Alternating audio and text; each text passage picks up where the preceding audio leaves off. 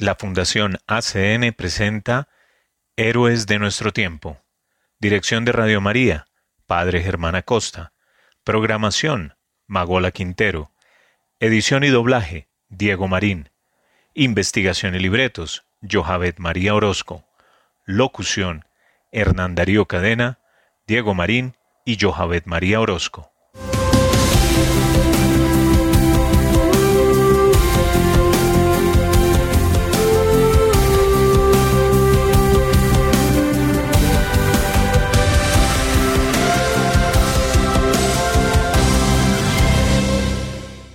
Bienvenidos a Héroes de nuestro tiempo, un programa realizado por la Fundación ACN. Acá visibilizamos a la iglesia sufriente y perseguida y tratamos de generar conciencia acerca de una realidad que muchas veces es ajena a nosotros, pero que sí ocurre. Además, le damos rostro al trabajo silencioso de hombres y mujeres de fe que viven el Evangelio. Vamos a escuchar la canción cristiana rumana Señor, lleva tu rostro a mí interpretada por el grupo Mesaj.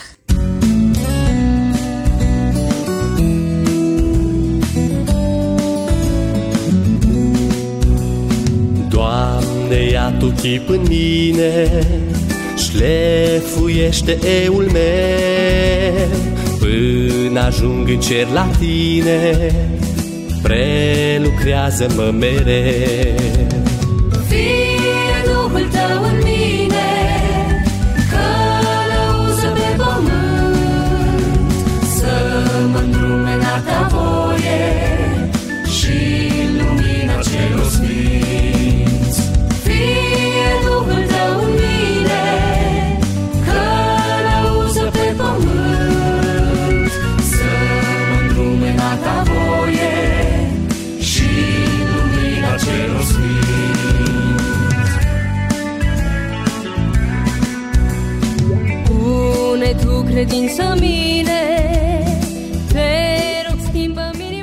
Continuamos en nuestro programa donde hacemos un análisis y destacamos aquellos lugares en los que el derecho a la libertad religiosa es de los más vulnerados. En el episodio del día de hoy les traemos noticias, testimonios y vivencias de héroes que donan sus vidas para difundir el mensaje de salvación.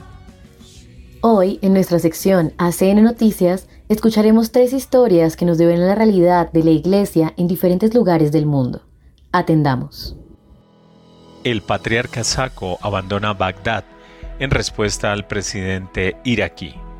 Su eminencia, el cardenal Luis Rafael Saco, patriarca y líder de la Iglesia Caldea, ha anunciado públicamente su decisión de retirarse de la sede patriarcal en Bagdad e ir desde donde está actualmente en Estambul en misión eclesiástica a uno de los monasterios del Kurdistán iraquí. El anuncio se hizo en un comunicado enviado a la Fundación Pontificia ACN y publicado en árabe en la página web oficial del Patriarcado Caldeo el pasado 15 de julio. El cardenal reacciona así a todos los acontecimientos fatídicos y a la campaña deliberada y humillante contra él en los últimos días, así como a la decisión del presidente de la República de retirarle el decreto republicano que no tiene precedentes en la historia de Irak, declaró Sacco. El actual presidente de la República de Irak ha optado por anular un decreto republicano establecido anteriormente por el expresidente Halal Talabani. Este decreto había reconocido a su eminencia, el cardenal Luis Rafael Sacco, como patriarca y líder de la Iglesia Caldea. La justificación de esta medida fue que carece de base constitucional o legal. La decisión de abandonar Bagdad también se ha visto respaldada por la ausencia de medidas disuasorias contra los infractores y el silencio del gobierno, afirmaba el documento. El cardenal Sacco también describió la decisión del presidente como un acto contra la comunidad cristiana que ha sufrido mucho. Hace unos días, el patriarca Sacco ya había escrito una carta abierta al presidente Rashid calificando la decisión de este de peligro sin precedentes contra la comunidad cristiana de Irak. También advertía en este documento que si el presidente no retiraba su decisión, presentaría una demanda judicial contra él. ACN ayuda a jóvenes sirios y libaneses a experimentar la alegría de la JMJ. Dadas las dificultades económicas y logísticas que hacen casi imposible para la mayoría de los cristianos libaneses y sirios acudir a la JMJ, Jornada Mundial de la Juventud, en Lisboa, se prevén iniciativas locales para ofrecer a estos jóvenes una experiencia lo más similar posible. A medida que se acerca el mes de agosto, cientos de miles de jóvenes peregrinos ultiman los preparativos para acudir a Lisboa del 1 al 6 de agosto para la nueva Jornada Mundial de la Juventud con el Papa Francisco. En cambio, muchos otros jóvenes de todo el mundo no podrán realizar el viaje por diversas dificultades, entre ellas las económicas. A fin de garantizar que puedan compartir al menos parte de la experiencia de la JMJ, la Fundación Pontificia Internacional ACN financia este año en Siria y Líbano eventos locales que tendrán lugar simultáneamente con la JMJ de Lisboa.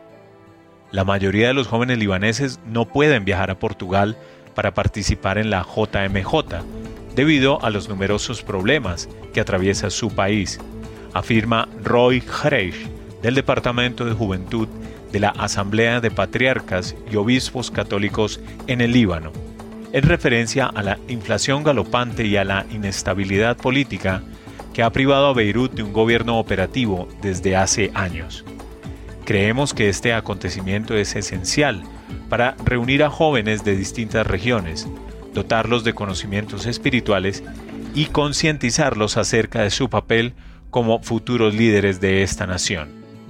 Este acontecimiento simboliza optimismo, continuidad, alegría y aporta experiencias inolvidables que permitirán a los jóvenes continuar la misión de la Iglesia y desarrollarse de distintas maneras, añade Kreisch.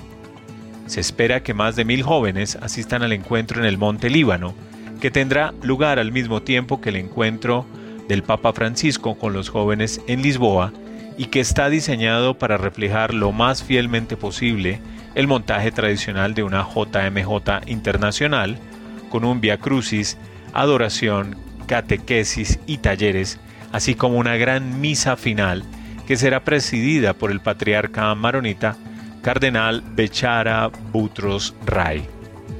Los jóvenes católicos libaneses soportan pobreza y desempleo y sufren a causa del colapso del sistema político de su país. Actualmente, la mayoría de los jóvenes católicos que se gradúan en la universidad abandonan inmediatamente el país. Nuestro objetivo con este proyecto no es solo unir a los diferentes ritos católicos, maronita, melquita, siríaco, armenio, caldeo y latino, sino también animar a estos jóvenes que tienen que tomar decisiones difíciles y que se plantean su futuro en un país que se desmorona, señala Javier Bichis, coordinador de los proyectos de ACN en Líbano y Siria. Cuando los jóvenes libaneses empiecen a reunirse en el monte Líbano, ya habrá arrancado el primer encuentro de este tipo en Siria, con unos mil jóvenes cristianos sirios. Si viajar al extranjero es difícil para los libaneses, para los sirios, debido a la guerra civil y las dificultades para conseguir un visado para Europa, les resulta casi imposible. El encuentro tendrá lugar en Satnaya, que Javier Bisitz describe como uno de los lugares de peregrinación cristiana más importantes de Siria desde hace más de 1500 años. Allí está el monasterio de Saidnaya, un importante centro de peregrinación cristiana consagrado a la Virgen María. Dados los numerosos ataques yihadistas sufridos en Saidnaya durante la guerra civil, el hecho de que este evento pueda celebrarse allí es un pequeño milagro. De hecho, será el primer acontecimiento nacional de esta envergadura para la juventud siria en toda su historia. El fin del proyecto es reunir al menos a 50 cristianos de cada gobernación siria para que participen en grupos espirituales, sesiones de formación, entretenimiento y celebraciones litúrgicas. El evento tendrá lugar entre el 2 y el 5 de agosto. La mayoría de los jóvenes sirios solo pueden soñar con la posibilidad de viajar a un acontecimiento como la JMJ. Sería imposible conseguir visados para la mayoría de ellos, y tampoco podrían pagarse la manutención o el pasaje de avión debido al hundimiento de la moneda local. Aun siendo un evento oficialmente católico, los jóvenes ortodoxos serán muy bienvenidos. Esperamos que entre todos los asistentes haya una mezcla de procedencias, explica Javier Bizitz. A pesar de no poder estar presentes en Lisboa, los cristianos sirios y libaneses esperan mostrar y reforzar de esta forma su comunión con la Iglesia Universal y con el Papa Francisco. Algunos de los principales actos de Lisboa se podrán ver a través de un enlace de video para que estos cristianos se sientan implicados. Además, el propio Papa Francisco ha enviado un mensaje a los participantes del encuentro en Siria. El Santo Padre alienta a los jóvenes cristianos a recordar que Jesús está a su lado que toda la iglesia está cerca de ustedes, rezando con y por ustedes y amándolos con su esperanza, valentía y solidaridad. Ustedes revivirán sus iglesias, reconstruirán su país y restaurarán la paz y la tranquilidad dijo el pontífice. Al apoyar estos actos, ACN cumple su objetivo declarado de invertir más en iniciativas dirigidas a los jóvenes de Oriente Próximo, para fortalecer su fe y animarlos a permanecer, a pesar de las dificultades, en sus países de origen, para dar continuidad a la presencia cristiana en la región. India. La violencia anticristiana sigue causando estragos en Manipur dirigentes del Partido Nacionalista Hindú empiezan a acusar al partido Bharatiya Janata Pari, BJP, de complicidad en lo que se ha convertido en un ataque generalizado contra los cristianos. ACN sigue observando de cerca la situación. La situación en el estado de Manipur, en la India, sigue causando gran preocupación ya que la violencia contra los cristianos provoca estragos y sigue aumentando el número de iglesias y edificios cristianos destruidos, que ya se cuentan por centenares. El cardenal Oswald Gracias, arzobispo de Bombay, publicó una breve nota el pasado 9 de julio, en la que explicaba que la situación está causando ansiedad a todos y sufrimiento a la gente de la zona, y aseguraba que el episcopado de la India está en comunión con la diócesis local de Imphal, tratando de encontrar formas de ayudar. Fuentes locales han culpado al Partido Nacionalista Hindú Bharatiya Janata Party, BJP, que tiene una plataforma muy nacionalista, de avivar la violencia. Esta teoría cobró más peso con la dimisión, el 13 de julio pasado, del vicepresidente del partido en Mizoram, estado vecino de Manipur. En su carta de dimisión, R. Bamramchuanga afirmaba que, a pesar de que los militantes ya habían quemado 357 templos cristianos y edificios pertenecientes a diferentes iglesias, los dirigentes de los gobiernos local y central en manos del BJP aún no habían condenado estas acciones. Por lo tanto, creo que la demolición masiva de iglesias cristianas en Manipur contó con el apoyo de las autoridades estatales y centrales, declaró el político. La Fundación Internacional ACN ha seguido de cerca los acontecimientos en Manipur y ha recibido información de fuentes locales. Lo que comenzó como una petición del grupo Meitei para ser registrado en la lista de grupos desfavorecidos con acceso a prestaciones reservadas a los mismos, Schedule Tribal List, se convirtió rápidamente en ataques contra las tribus cristianas de las colinas, los Kuki y los Naga. Los violentos ataques de grupos militantes de Meitei provocaron la quema de aldeas enteras, la muerte de más de un centenar de inocentes civiles Kuki y la destrucción de iglesias católicas y protestantes, muchas de ellas pertenecientes a cristianos meiteis. Esto se puede describir como una persecución abierta contra los cristianos. Dos ejemplos que han llegado a ACN y detallan la destrucción de propiedades de la iglesia muestran claramente la metodología y las intenciones de los atacantes. Parroquia de San Pablo. El 3 de mayo, según un informe de la diócesis de Infal, recibido por ACN, varios activistas Meitei entraron en la parroquia y en el Centro de Formación Pastoral de San Pablo, ubicado en Sangay Pro, que atiende a personas de diversas comunidades étnicas. En la noche llegó una turba que empezó a destrozar y destruir la iglesia y las propiedades que había en ella. Destrozaron los cristales de las ventanas, las puertas, el interior de la iglesia, las estatuas, los crucifijos, el equipo de sonido, los instrumentos musicales y todo lo que había en el templo, y prendieron fuego al altar, relata el documento. Las 46 personas que viven en las instalaciones fueron tomadas por la fuerza y obligadas a presentar pruebas de identidad para asegurarse de que no había cookies entre ellas. Tras comprobar su identidad, prendieron fuego a una motocicleta y se marcharon. El incendio de la iglesia fue controlado, dice el informe. Los cristianos del lugar creyeron que se habían librado de lo peor, pero el grupo regresó ese mismo día dos veces para pedirles pruebas de identidad y asegurarse de que no había cookies entre ellos. El 4 de mayo llegó de nuevo la turba. Pidieron a los residentes que se identificaran, tras comprobarlo varias veces, se marcharon sin encontrar a las personas que aparentemente buscaban.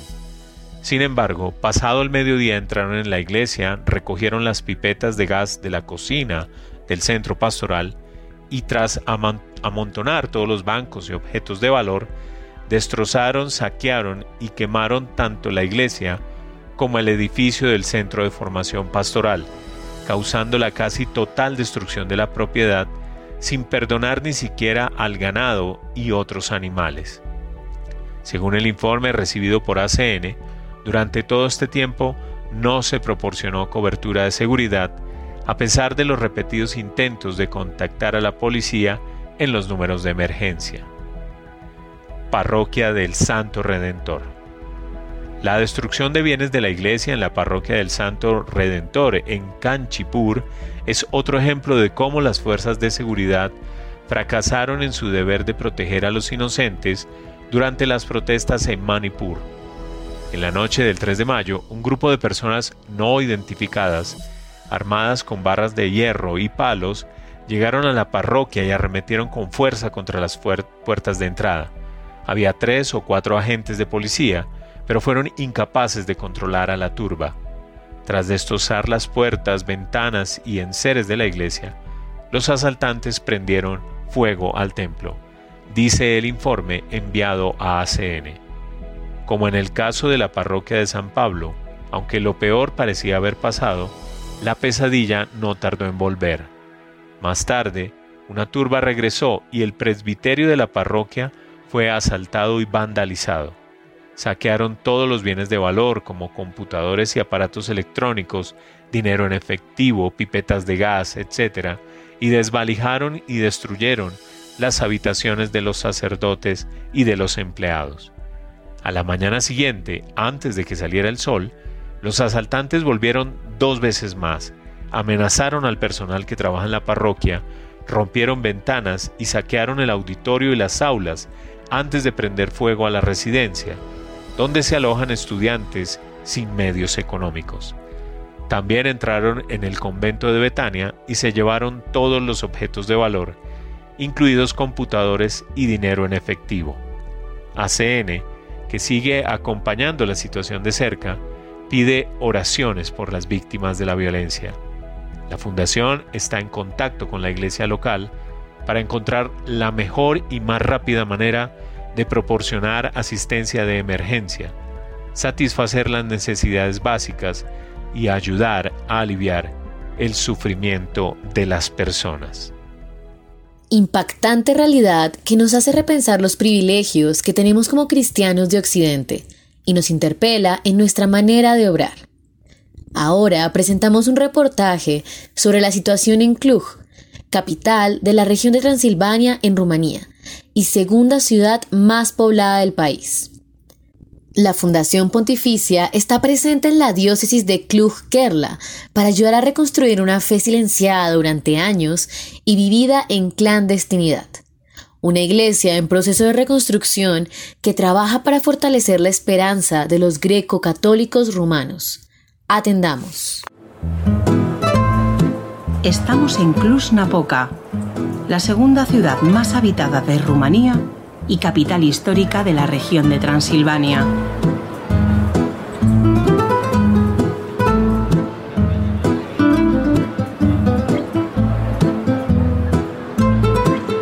De origen dacio-romano, cuenta con un centro histórico que deja al descubierto los restos de una ciudad siempre en transformación.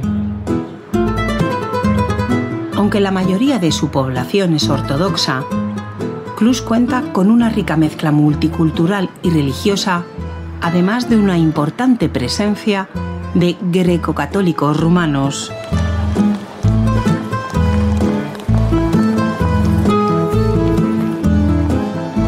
La libertad religiosa estuvo prohibida y perseguida en Rumanía desde 1948, durante la etapa comunista y la dictadura de Nicolás Ceausescu, forzando a muchos católicos a unirse a la Iglesia Ortodoxa.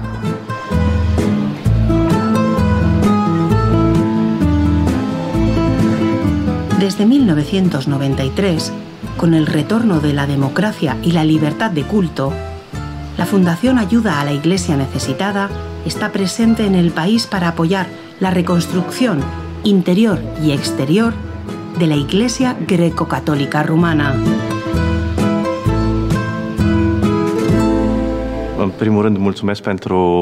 En primer lugar, gracias por la oportunidad de poder hablar de nuestra iglesia a todos vosotros, de la televisión. Pero, sobre todo, a Ayuda a la Iglesia Necesitada, que nos apoyó desde el final de la persecución y nos ayudó a reconstruir nuestro patrimonio eclesial. Pero creo que la ayuda más importante fue para la formación de los seminaristas, religiosas y sacerdotes, para poder reconstruir de alguna manera la vida de la Iglesia.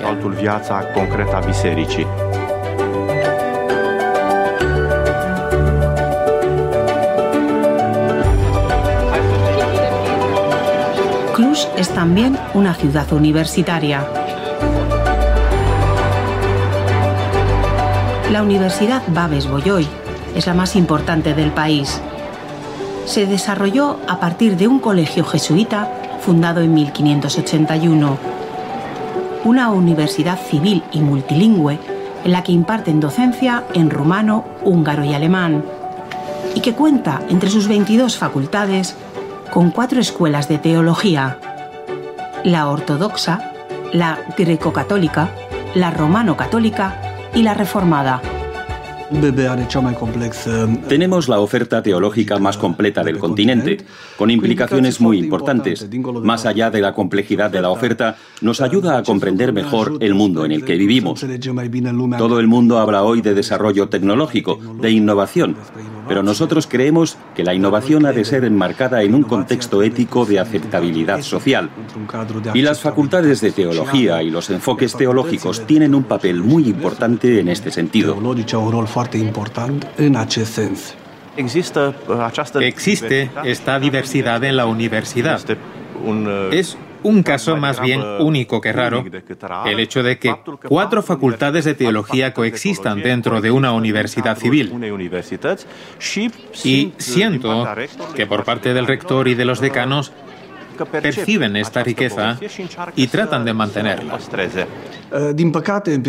Desafortunadamente, durante el periodo comunista, la Iglesia greco-católica ha atravesado un periodo muy cruento. Los que servían en la Iglesia greco-católica sufrieron mucho. Incluso algunos son mártires. Creo que las religiones tienen un papel importante en la promoción de la democracia y en el mantenimiento y el fomento de la paz. Sobre todo en esta zona, cuando nos enfrentamos con una guerra en la frontera de Rumanía, una guerra regional, pero que empieza a tomar una envergadura más global. Creemos que la implicación de la Iglesia en este diálogo por la paz y por la democracia es fundamental.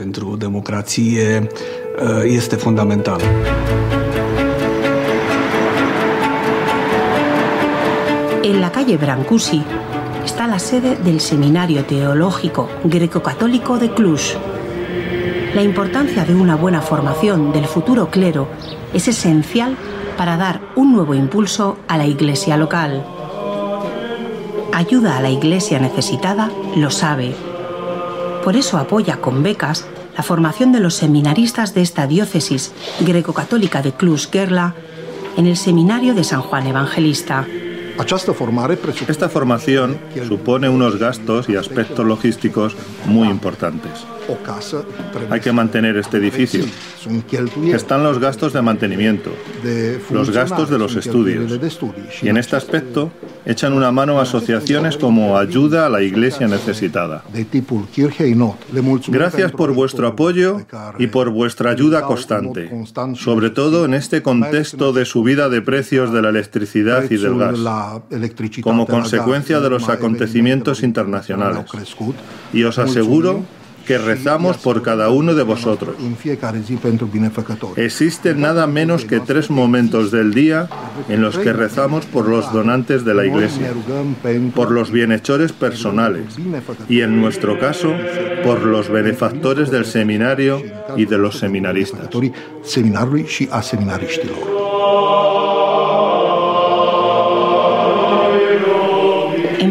Ha vivido 15 años en España es hijo de un cura rumano destinado en Almería. Ahora es seminarista de Cluj.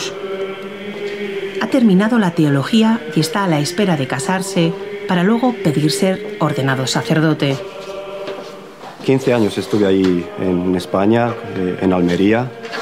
Llegamos en 2004 con la familia. Mi padre es sacerdote. Y bien, poco a poco nos integramos allí. Mi padre sigue allí, mi familia. Yo y mi hermana volvimos aquí a, Cluj, a Rumanía, a casa. Y ahora he llegado aquí y, bien, estoy muy a gusto, me siento como en una familia. Eh, muy bien, muy bien. Trabajo aquí de bibliotecario y también pinto. La mayoría de los sacerdotes greco-católicos rumanos están casados. La tendencia se mantiene en el seminario. Muchos de los jóvenes que acaban la etapa formativa se casan y después piden el sacerdocio. Puede parecer extraño que algunos de estos seminaristas sean personas casadas que estudian para ser sacerdote. Imagino que es una sorpresa. Y lo es, porque somos de tradición bizantina, somos greco-católicos rumanos. En la iglesia bizantina hay personas casadas que llegan a ser sacerdotes. Atención, en ese orden. Esta es la diferencia, porque los que quieren eh, ser sacerdotes eh, casados primero tienen que casarse, porque los sacerdotes no pueden casarse, sino los hombres eh, casados pueden ordenarse sacerdote. Entonces, eh, estoy esperando a que mi novia acabe los estudios. Tiene, le quedan dos, tres años de arquitectura.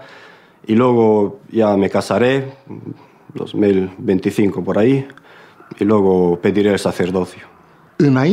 Antes de recibir el diaconado, los jóvenes que no están casados tienen que decidir sobre su futuro, hacer una opción de vida ser sacerdotes casados o permanecer célibes, como en la Iglesia Católica Romana, igual que en España. Los que quieren ser sacerdotes casados se casan antes, presentan al obispo a su esposa y atención, en el momento de la ordenación, se le pregunta a la mujer si está de acuerdo en que su marido sea ordenado sacerdote. Si ella no está de acuerdo, no se ordena. Nunca he querido hacer otra cosa sino estar en este camino. Y, con mucho, estoy muy, muy contento. Y, y por ahí ha venido la vocación, siempre con cantos, con la música, el arte, con las celebraciones litúrgicas, el ejemplo de mi padre, el ejemplo de otros sacerdotes. Eh, estoy en un camino que estoy muy feliz y muy, muy, muy bien me siento.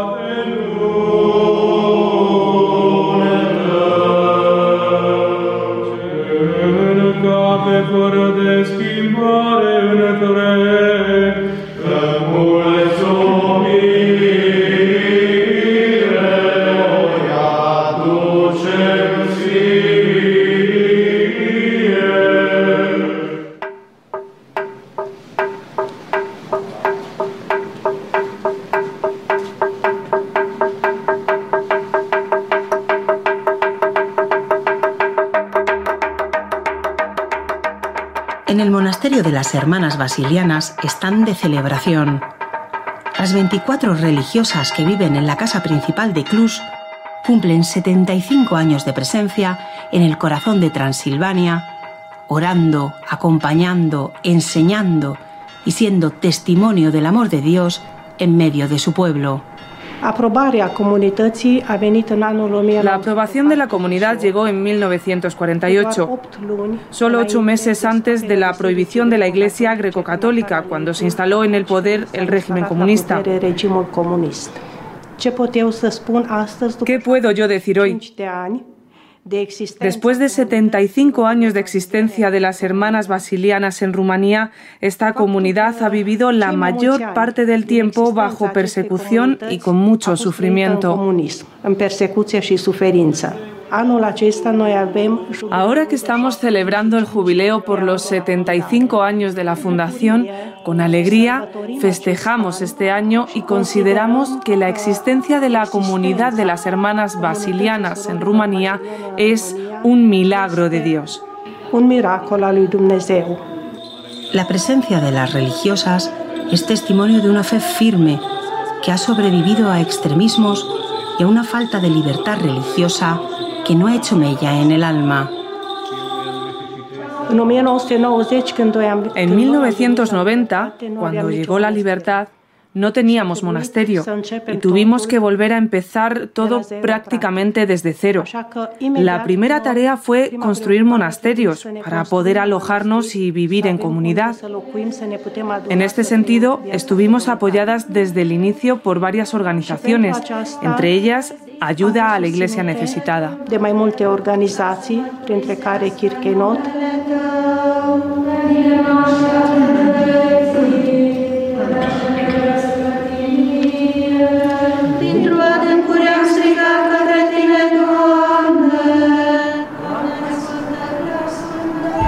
Las hermanas basilianas cuentan ahora con un espacio incluso para los más pequeños.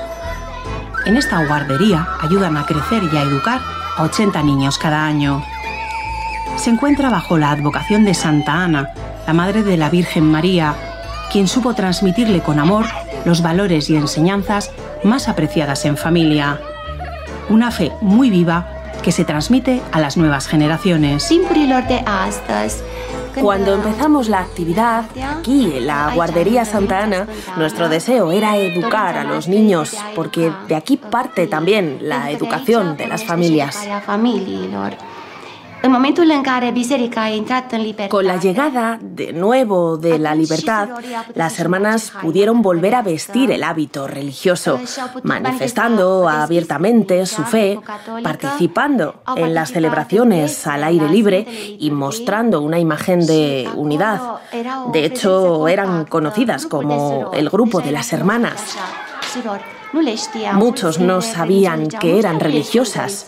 No sabía que eras monja, decían. A día de hoy nos conoce todo el mundo.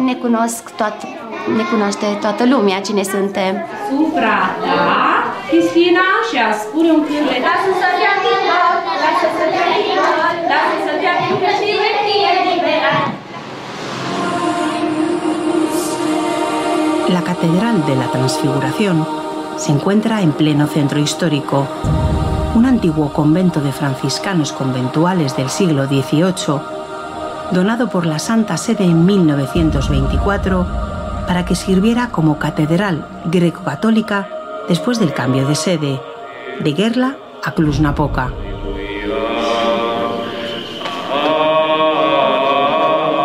La iglesia rumana reza con el rito bizantino. La riqueza de este rito oriental se manifiesta en cada liturgia, cuidada y mimada con esmero.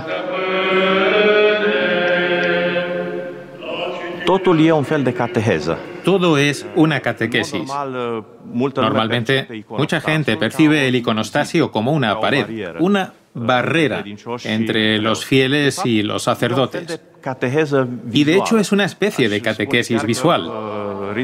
Incluso diría que el rito bizantino probablemente ha descubierto la imagen visual y la transmisión de la comunicación visual mucho más rápido.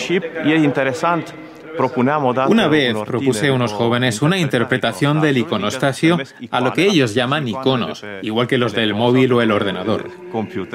Y les dije que miraran de esa manera el iconostasio, un icono que te abre a una realidad espiritual. En el fondo, la Eucaristía de rito bizantino tiene exactamente los mismos momentos que el rito latino. El momento en el que se lee la Sagrada Escritura, el Evangelio, el momento en el que se traen las ofrendas se presentan de manera distinta, pero son el pan y el vino. Luego, el momento de la consagración y el de la comunión. Los mismos momentos, pero expresados de una forma distinta.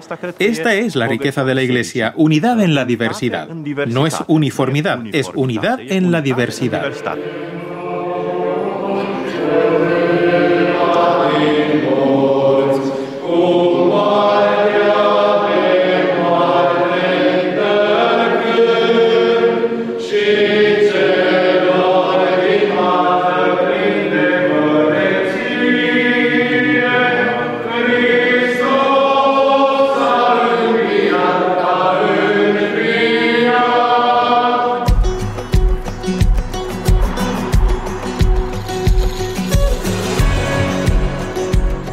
Instalaciones de la parroquia de André Muresanu, los jóvenes tienen un espacio para sus actividades. Un lugar para el encuentro, para compartir la vida y acrecentar la fe a plena luz del día.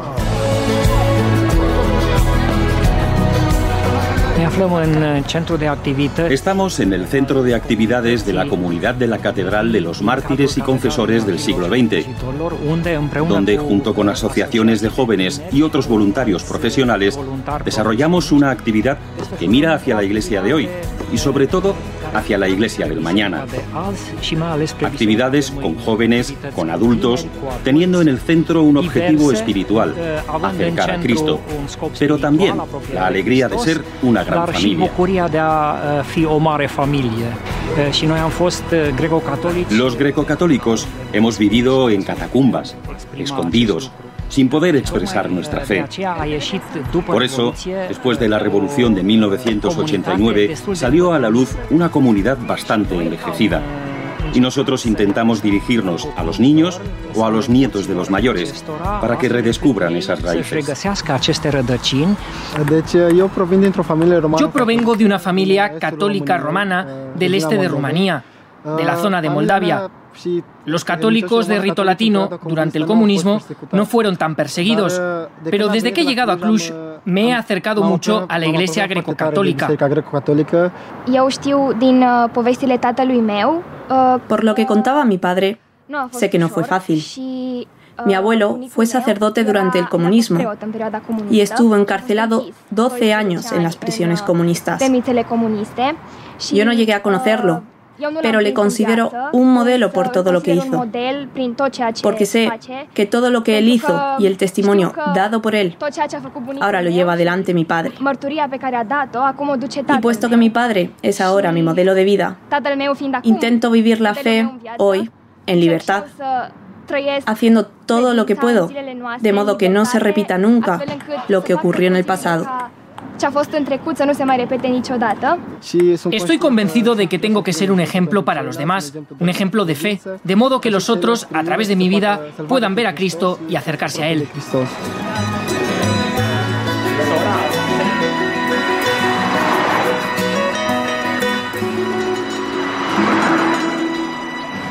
En Cluj, la fe sigue en obras. La construcción de la Catedral de los Mártires y Confesores del siglo XX quiere ser un signo visible de la reconciliación y de la puesta en valor de una práctica cristiana que estuvo silenciada.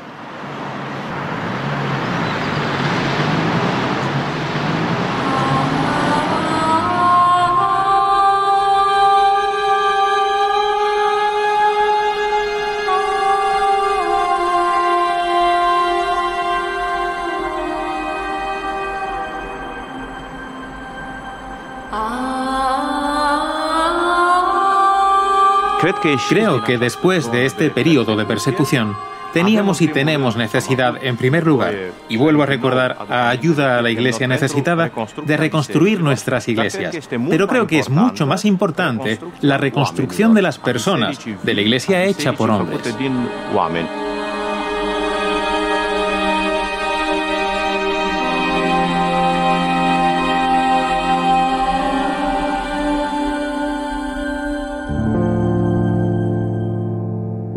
María Gotzia es hija, hermana, esposa y madre de sacerdotes greco-católicos rumanos. Acompañada por su hermano Cristian, sacerdote, hacen un repaso visual por una memoria que aún perdura en blanco y negro. Su marido fue ordenado en la clandestinidad y su padre, 16 años encarcelado, estuvo en la colocación de la primera piedra de esta catedral en construcción. Soy María Gotia y tengo 75 años. Nací en el año en que la Iglesia greco-católica fue prohibida.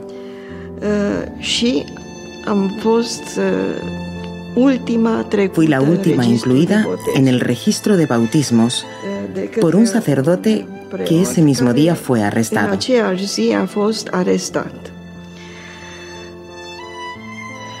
Y pasó luego muchos años en prisión. Este momento sucedió cuando mi padre ya había sido arrestado seis meses antes. Mis padres se casaron el 11 de enero de 1948 y mi padre fue arrestado tres meses después. Así que no lo conocí. No me tomó en sus brazos. En 1956, ocho años después del arresto de mi padre, y solo un año después de que mi madre finalmente descubriera que mi padre estaba vivo, porque durante siete años no supo si estaba vivo o muerto, le concedieron por primera vez el derecho a una visita. Por fin podríamos ver a mi padre y él iba a poder conocerme.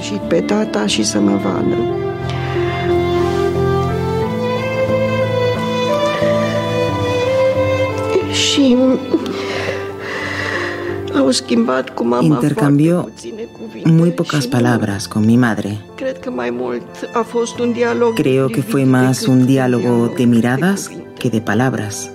¿Qué podían decirse después de tantos años sin tener oportunidad de comunicarse más que a través del anhelo y la oración?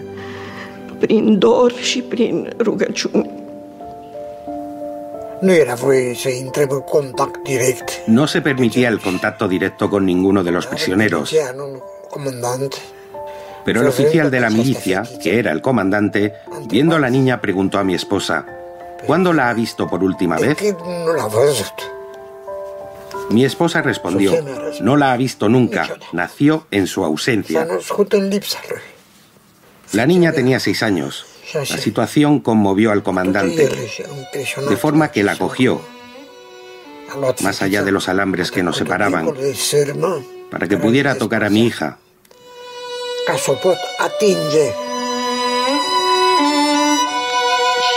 Y mi papá, a través de la reja que nos separaba, me besó. La besé. Nunca olvidaré aquel sentimiento.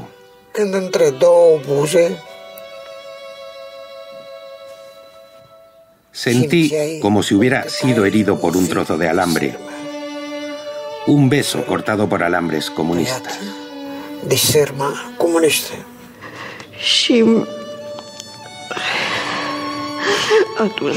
Y fue entonces cuando pensé que solo podía hacerle una confesión en secreto. Le dije, Quiero contarte dos secretos.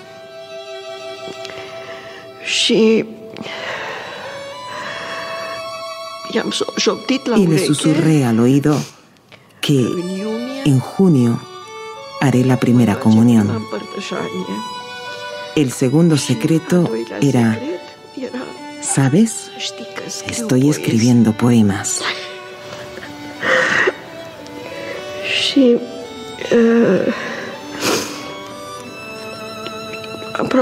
en ese momento la visita terminó. Y papá se quedó mirándonos mientras nos íbamos.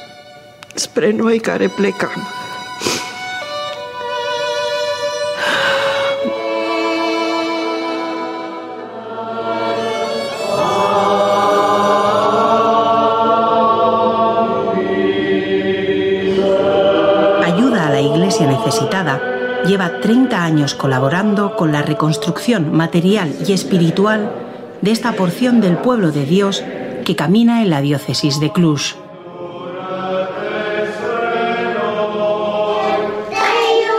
Una fe fortalecida y edificada sobre el testimonio de quienes les han precedido.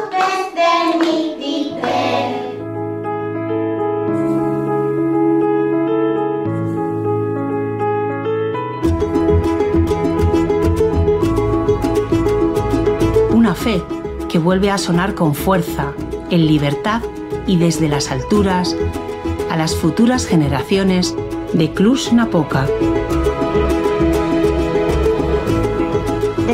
La Iglesia Greco-Católica de Rumanía ha recibido mucha ayuda por parte de la Iglesia Occidental a través de muchas fundaciones y estamos muy agradecidas por ello. Hemos sentido esta ayuda, tanto económica como espiritual.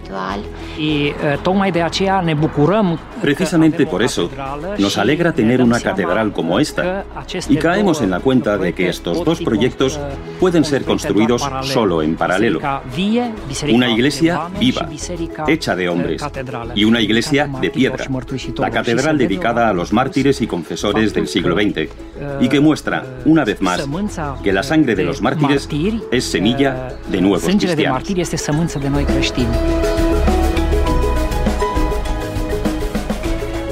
Queremos expresar nuestro más sincero agradecimiento a nuestros colegas de ACN España y al programa Pueblo de Dios de Televisión Española por proporcionarnos este reportaje tan esclarecedor.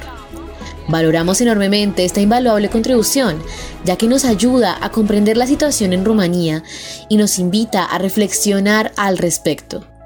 En nuestra última sección tenemos No los olvidamos, un espacio que nos trae las historias y vivencias de los héroes que dan su vida por el Evangelio.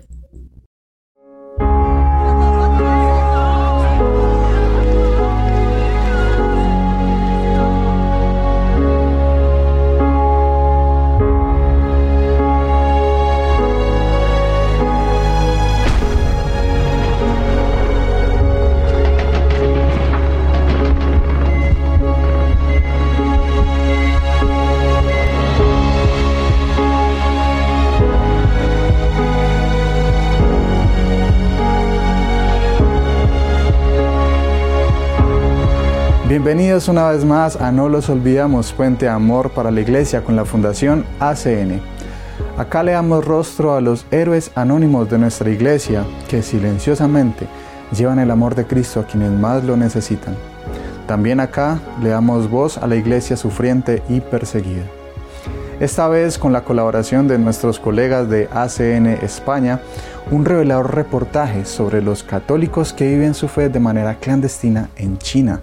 De hecho, las personas que dan su testimonio, incluido un sacerdote, tan solo se identifican con un nombre de pila y exigen que se proteja su identidad. Esto ya nos da cuenta de las dificultades que atraviesan estos valientes cristianos. Atendamos el informe. Los habitantes de este pueblo del norte de China trabajan en la agricultura. Son pobres. El agua es muy valiosa. Las casas carecen de calefacción e instalaciones sanitarias.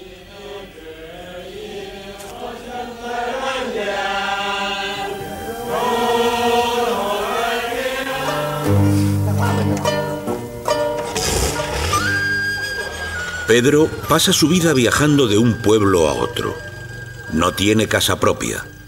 Es alojado por familias de 23 pueblos durante una o dos noches. Lleva todas sus pertenencias en una bolsa.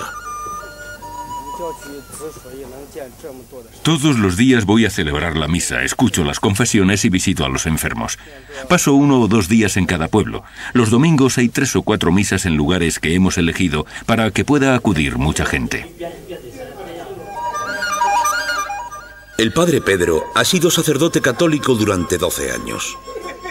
Ha pasado cuatro de ellos en esta parroquia. La gente espera sus visitas con ansiedad. Es considerado parte de la familia. Pero lo que hace es ilegal. Es sacerdote de una iglesia clandestina. Estamos sufriendo persecución. La libertad de la iglesia en China está aún muy lejana, pero debemos confiar, porque Jesús nos dijo, no temáis. La iglesia fue perseguida en Roma durante 300 años y al final obtuvo la libertad. Hasta ahora, el gobierno chino tolera la religión solo bajo el estricto control de las denominadas asociaciones patrióticas. Su propósito es garantizar que las creencias religiosas no amenacen la línea del partido. Hay tres iglesias. Una depende completamente de la Asociación Patriótica. Otra pertenece tanto al Papa como a la Asociación Patriótica. Y la última es completamente leal al Papa. Y es una cuestión de lealtad no solo para los sacerdotes. Fui bautizado en la Iglesia Patriótica. Más tarde descubrí que hay dos iglesias, la Iglesia Patriótica y la Iglesia Clandestina. Por tanto, comencé a rezar pidiendo a Dios que me hiciera comprender cuál es la Iglesia verdadera. Los cristianos que no rinden su fe a las directivas del gobierno son forzados a la clandestinidad. Corren peligro de ser arrestados en cualquier momento. La misa se celebra en secreto, ya que las iglesias improvisadas pueden ser derribadas por las autoridades locales de un día para otro. En la China comunista siempre ha sido difícil ser cristiano.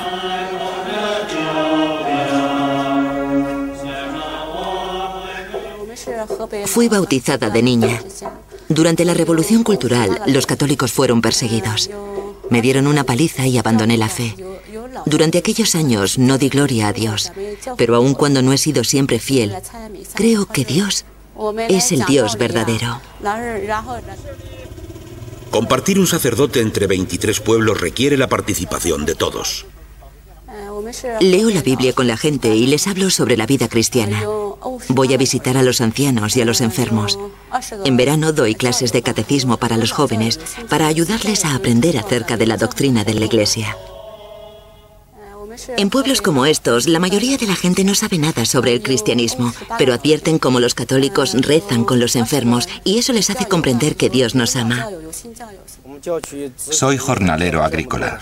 No terminé la escuela primaria, pero sé tocar el teclado.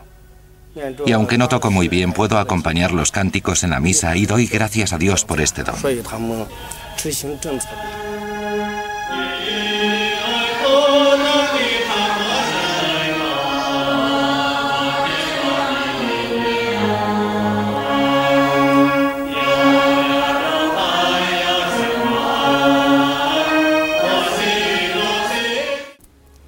Es conmovedor escuchar al Padre Pedro y a los demás fieles que en medio del trabajo cotidiano y de vidas sencillas enarbolan su fe en Cristo con alegría a pesar de saber claramente que no pueden hacerlo de manera pública porque correrían riesgo. También esto es muestra de la manera como muchos cristianos viven hoy en día, con una persecución sin disparos, pero que los arrinconan por medio de las leyes o de vigilancia extrema. Muchos hombres y mujeres valientes, sacerdotes, misioneros, religiosas, catequistas, viven su vocación en estos contextos por amor a Jesucristo. Pero para que ellos puedan seguir secando las lágrimas de Dios donde Él llora, necesitan de la generosidad concreta de benefactores alrededor del mundo. Gracias a sus corazones bondadosos y caritativos podemos decir continuamente, no los olvidamos. Si deseas conocer más de este puente de caridad, visita www.acncolombia.org o www.acn-global.org. Dios te bendiga. Este testimonio nos enseña cómo desde las pequeñas acciones se puede generar un gran impacto en la vida de muchas personas. En nuestra última sección del día de hoy, Dones de Esperanza, conoceremos la iniciativa más reciente de la Fundación ACN para ayudar a los cristianos perseguidos y necesitados en el mundo. Seguramente no hay mayor beneficio en la tierra que la presencia de Cristo con su cuerpo, su sangre, su alma y su divinidad que tiene lugar en una misa. Con la celebración de una Eucaristía adoramos a Dios Todopoderoso, lo alabamos por sus beneficios, le damos gracias por los regalos que nos concede, pedimos perdón por nuestros pecados, intercedemos por las necesidades nuestras, de nuestros familiares, de las personas que amamos y también de los difuntos, por las necesidades de la iglesia y del mundo entero. Ofrecer una misa es un gran don que se puede dar a Dios y se puede dar también a nuestros hermanos. Ofrece una misa, entérate de cómo puedes hacerlo visitando la página de la Fundación acncolombia.org. Con esta invitación concluimos por hoy Héroes de nuestro tiempo. Muchas gracias por su compañía y su sintonía. Los animamos a ser puentes de amor y ayudar a que las manos de Dios sigan haciendo su obra en tantos lugares del mundo. Ingresa a www acncolombia.org o www.acn-global.org y síguenos en nuestras redes sociales para que no te pierdas nada de nuestro contenido y conozcas las formas en las que tú también puedes secar las lágrimas de Dios donde quiera que Él llora. Cerramos con la canción cristiana rumana Vencedor en el Desierto interpretada por el grupo Eldad. Escuchemos.